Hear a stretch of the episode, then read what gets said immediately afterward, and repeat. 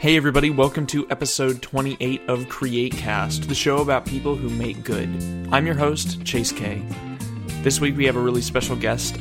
This is one of my oldest friends and probably the first teacher or one of the first teachers to really push me musically. And beyond that, just an incredible person. This week's guest is Lisa Popeil. She is a vocal instructor as well as a performer, and she's worked with everyone from Weird Al Yankovic to Frank Zappa, so sort of a wide breadth in her career, and she's just fantastic. This interview is a lot of fun, so hope you enjoy it. As always, you can go to our website, createcastpod.com, to find photos, behind-the-scenes stuff, and sign up for our email newsletter. And you can also find us on iTunes. Just search CreateCast, all one word, and leave us a review if you so desire. It really does help us out. All right, here's this week's episode. Hey, everybody. We're here with Lisa Popeil. Lisa, thank you so much for sitting down with me. My pleasure.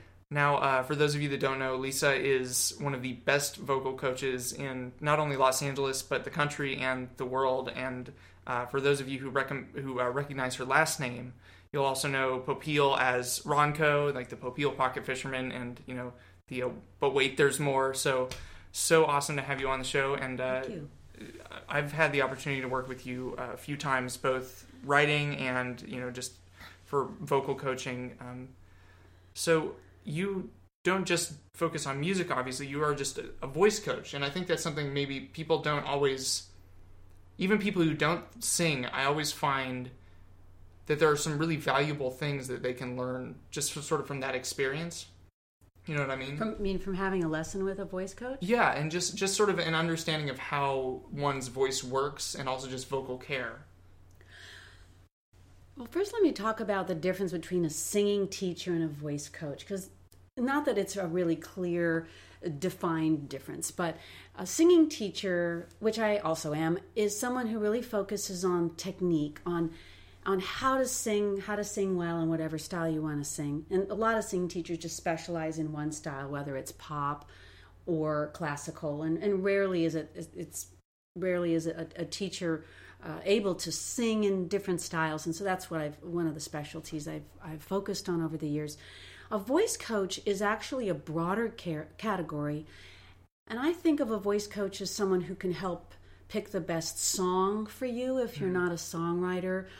Can help with interpretation, where to breathe, what key to do it in. There can be some emotional, psychological things. You know, pep talks is all part of being a voice coach. So it's very useful as a voice coach to have studied psychology. So I did my first 2 years of college were psychology, and it's held me in good stead. And I feel like all people could benefit by taking a course in psychology, taking an acting course, and also learning about their voice, because we just depend on it for everything. For speech, we speak, we have no idea how we speak and how the quality, the sound of our voice affects how people think of us and judge us, whether it's dating or whether it's for getting a job. Some people go, I don't know why I didn't get that job. And sometimes I think it might be their voice. Yeah, well, I think that one thing that's so interesting about that is so much, I think people who hear themselves recorded for the first time, there's always that element of, do I really sound like that?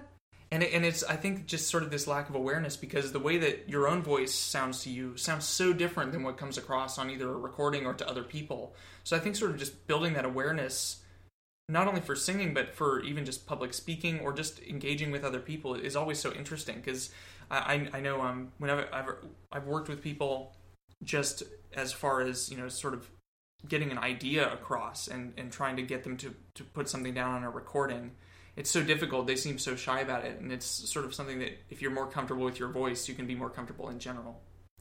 Oh, I like that idea, because the voice is us, and you want to have some idea of what's coming out. And I think the problem is that it's the way our ears are built. They're engineered to hear the world, to protect us from oncoming vehicles and wild animals. But there's no survival value in hearing yourself speak. But in fact, in modern society, how you speak can have an impact on your income, your ability to sell. And I used to think that if you were a professional voice user, you were a you had a specialty gig such as being an actor or a broadcaster, newscaster, singer, teacher. But now I'm beginning to think that being a professional voice user means that it could be anybody. Mm-hmm. Because every time you open your mouth, you're selling yourself. You're selling a product. Unless you're mute, you are really a professional voice user. Yeah. And also this idea that we have no idea how we speak. Just like we don't know we walk or how we do basic things like tie shoes or tell time. We learned by imitation, or somebody showed us when we were so young. I actually still haven't learned how to tie my shoes. But Is that right? Is that right? That's too funny. So when I'm working with people who are having troubles with certain sounds, I'll have my consonant sheet that comes out, mm-hmm. and we'll go through each consonant sound in the English language, and I'll explain how it's made in the mouth and the characteristics. And some people, nerds like me, I call them voice nerds, they just get so excited because they're middle-aged and they had no idea how their mouth made a K sound, even though it makes the sound, or that we have no C sound, or just simple things like there's just so much to know. And it's endless. Yeah. The mechanism of the voice is invisible to us. So we have to have images or actually scientific knowledge. I've done a lot of research over the years, so I have videos and drawings and anything that can help us feel like we're in control of our voice aids in our confidence in all ways. You can have your basic voice, the voice you don't think about, and then you can have your professional voice, the one you use like I'm using right now.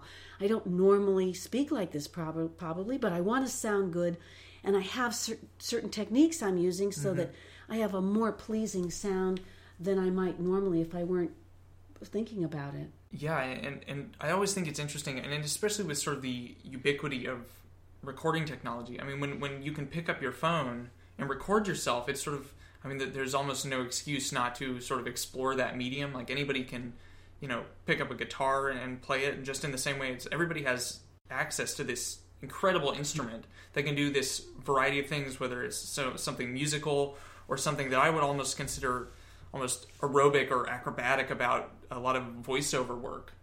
I mean, I've always been fascinated with sort of the voiceover world just because of the sort of amount of emotion and thought that has to go into sort of, if people can't see me, what sort of emotion or idea do I have to portray with just my voice? And so, I mean, whether that's sort of through a musical setting or if you're an actor, it's something really important that I think everybody can consider. Another aspect of that is that when you know the specifics of the colors, and when I say colors, I'm likening voice control and voice artistry to painting. So as a painter, you know your colors, your hues, your shades, and you just don't always do blue. I mean, I guess you mm-hmm. could always do blue, but you can be more expressive if you have more colors. But you have to have colors that actually are real colors, and they have words, so you could mm-hmm. actually communicate those colors to other people. As vocalists, I've put words to vocal sounds. So let's say there's in resonance there, I would talk about ring versus nasality versus brightness. That's just an example of a sound that any people could say, okay, I know what that sounds like, and I explain how it's made. And we can add more of it or less of it, just like a painter would. And when you add more of it, here's what you express. So you can actually reverse engineer great voice use. You can mm-hmm. say, okay, that person sounded really gnarly there or really frightening. What did they do? So I just reverse engineer and say, okay, here are the components with actual sounds and terminology, so that people can build not just by talent. Talent just means I'm great without having any idea of how I do it. But for people who aren't naturally talented but have a fascination with excellence or wanting to learn everything about the voice as I did, having words for things and knowing how to make those sounds has given me a sense of playfulness, mm-hmm. A sense that I'm actually in control of my voice. I don't just have to rely on whatever comes out. Like I feel it, and I remember producers saying when I was starting to record, just put more feeling in it. And I go, I don't get it. I am feeling it. Yeah. And in fact, the more I felt it, the worse I sang, because the more constricted I became. About it, I got really constricted, like if you want to cry, then I couldn't sing at all. So I had to start listening to singers who at that time were considered very expressive singers. And I'd say, okay, what are they doing that I'm not doing? And I noticed things. I noticed all kinds of things that they were doing that weren't real feeling. It was artistic feeling. And I just started to do what they did. And in order to teach people, because that's really been my passion, since I kind of figured out the ingredients of artistic singing or artistic voice use, is to be able to teach people how to do that, to save time. I don't want them having to reinvent the wheel. I've done a lot of that work for them. So all they have to do is I present the sounds, I present the ideas, I present the mechanism, and they can hear it in other people and they can steal better. Yeah. Humans always have learned voice by imitation. So I'm all about imitation, but doing it with a precision and a skill and efficiency, so they're not just guessing at what they're hearing, but they can precisely develop their ear and their mind to hear, and they can steal better from the greats. They can be great faster.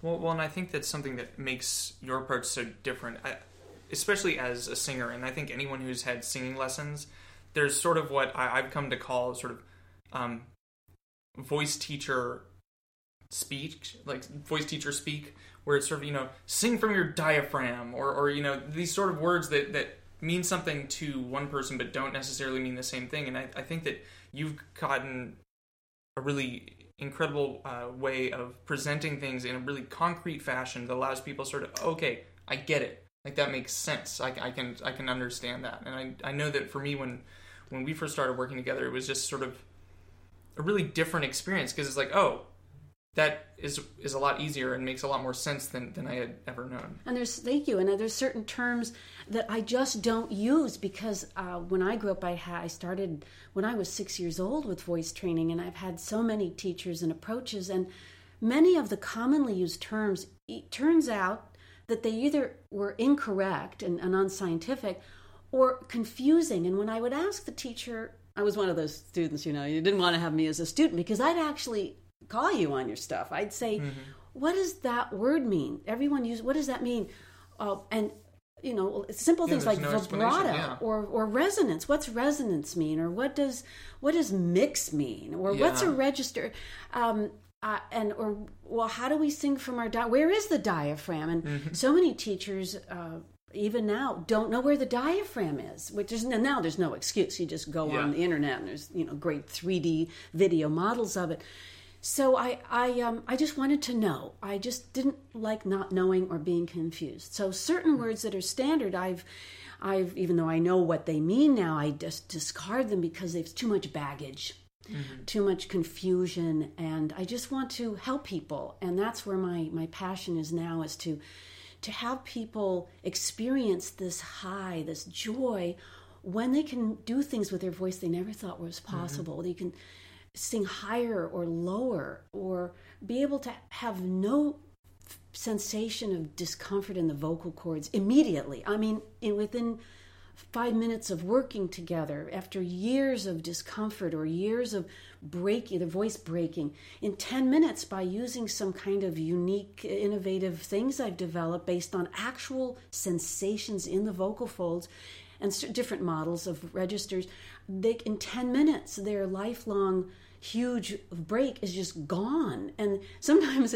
it can throw them. It's like that that problem is such a huge part of who they are, that just they don't know who they are without it. Exactly. So they have to psychologically get used to the idea that their problem is solved, and they have to like readjust their mind to well, maybe let's find another problem, or maybe you don't have any problems now. Yeah.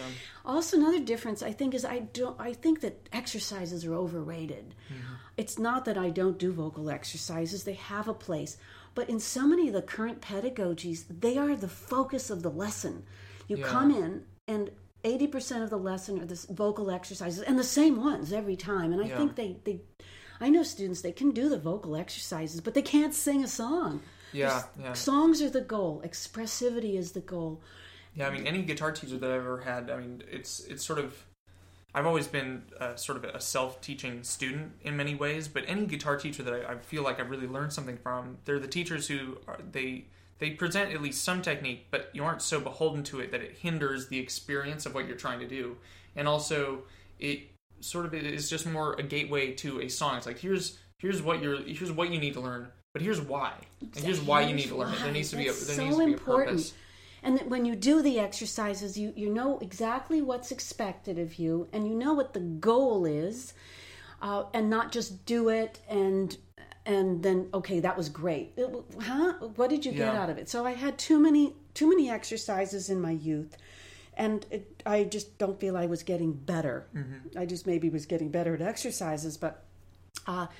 there's just so much wonderful stuff to know, like even music, how to read music, how to feel like you can play, if you're a non-pianist, but a singer, how to play the melody, how to read notes. It's so fun, and I'm developing more paperwork now on music theory the way I think it should be taught, in what order. Many people learn music theory, such as how to read music or how to sight sing. They learn it in the wrong order. Or they learn chords, but they don't learn what makes up a chord. So I'm spending a lot of thought now creating a simple music theory sheet that would be as systematic and as prone to as little confusion as possible. Yeah, well, and I think that developing these easier ways for people to work allows people to sort of just make music a lot more easily. And not just put their fingers like guitar players who... They only know how to put their fingers. I know this shape. I know that this sounds good. So I'm sort of, and I know that I felt this way for a long time. And I think this is something that many musicians still deal with, and I still deal with to an extent. It's just sort of, I'm very comfortable with these chords. I know what these sound like. I know where I need to go. But maybe it's if I go outside of my comfort zone, or I'm not. I've played piano before, but I'm not, by any means a piano player. But sometimes it's really valuable for me to sit down at a piano or sit down with a different instrument and sort of say, okay, well, how does this make me approach something that I'm trying to create? How does this sort of new idea? I think that's a great idea, is to break out of your comfort zone. Sometimes you have to do that on a different instrument, because when you play your instrument as much as you and I do, our fingers just go to the same patterns, and the songs sound... we'll feel at some point in our songwriting or composition that our fingers are always going in the same place, and we're hitting a wall creatively. Yeah. So I agree. Learning to play other instruments, at least rudimentarily, can help our overall musicianship. Now, you mentioned earlier about sort of being a voice coach versus being a singing coach. And obviously you've taught sort of both people. I think people who are more interested in just the voice in general and people who are more interested in singing. So I guess this is sort of a twofold question. Is first... how are those people different? And then also, for people you've also taught people who are really experienced that come in, and then also people who have never, felt the need to sing in their life. So, I guess, how are those people different? Well, my personal goal is to be all things for all people. Now, I know people are chuckling and saying, well, that's not possible. And maybe it isn't. But that's still my goal. So if somebody comes in because they're having vocal health issues... that's one of my specialties. I'm kind of a fake doctor. I don't prescribe. Don't sue me. But I'm always looking for ways to help people who are doing 8 shows a week in Broadway or touring for a 6-month tour. So I'm always looking at ways in concert with laryngologists, and sometimes I come up with some things they don't know about. So it's a real conversation, an ongoing conversation I have with cutting-edge laryngologists and doing research myself for vocal health. I have people who come because of just simple voice. They're having voice problems speaking, or they come for singing, but they have voice problems speaking. They have bad speaking voices, and it's affecting their singing voice, or they're having voice fatigue. Some people want to know the big picture of singing. They want to know everything about singing, the rudiments, the foundation, and they're interested in multiple voice styles. So I teach pop, rock, jazz, R&B, different musical theater styles, from legit to 5 different kinds of belting. I think one of the coolest things that I learned, and you introduced me to this, was just the fact that there are teachers for... growling and rock and roll singing. I mean, that's just so incredible to me that people are sort of taking these things that develop on their own and saying, okay, well, how do these things work? And how some people are specialists, and they're really good at their specialty. I'm trying to be a generalist because my interests have always been general. I started as a classical singer, and in the late 60s, early 70s, I wanted to learn about pop styles because I was hearing it on the radio, but I had no idea how to make those sounds myself. I'd always sound like head voice. When I went higher, I could sound like pop on the lower notes, but when I went higher, I always have to go into head voice, and I couldn't find anyone to help me or would help me or could help me. So it was very early days, and only now, and now you've got voice coaches coming out everywhere. Of the woodwork, and that can be scary because when you're on the internet and you see thousands and thousands of self-professed voice coaches, can they really sing? You know, did they have one teacher? I mean, anyone now can call themselves a voice coach, and it's scary because no knowledge is required. There are people making twice as much money as me, or asking for twice as much money as my rates, and they don't sing. They can't even sing. They won't sing. And that is frightening to me. No tests, no knowledge, no books, no degree. I think it's funny. There are a lot of things where it almost makes some sense to say, you know, those who can't do, teach. But I think that singing is one of those things where, you know, those who can do should teach. You know what I mean? I agree. And also when you've been a professional, if you've actually performed, you've done casuals, you've done backup singing, you've done jingle singing, you've sung in movies, television, all of these real world experiences, even if you've performed on stage in opera, you've done professional musical theater, all of these things gives you something to share with people who are fascinated by what you do. So I recommend that people who want to perform also consider that they can teach what they do know. Don't say you know everything. Continue to learn. One of my focuses is the training of teachers. And I'd say a full quarter of my clientele are voice teachers, most of whom have master's degrees, some have PhDs in voice, but it's classical voice. And they don't know how to make the sounds that people want to do. And so to be a successful private teacher, you almost always have to be able to teach belting, how to take a chest voice up high safely and beautifully, and be able to do it yourself. So there's a huge demand for this kind of learning and teaching of this kind of voice technique.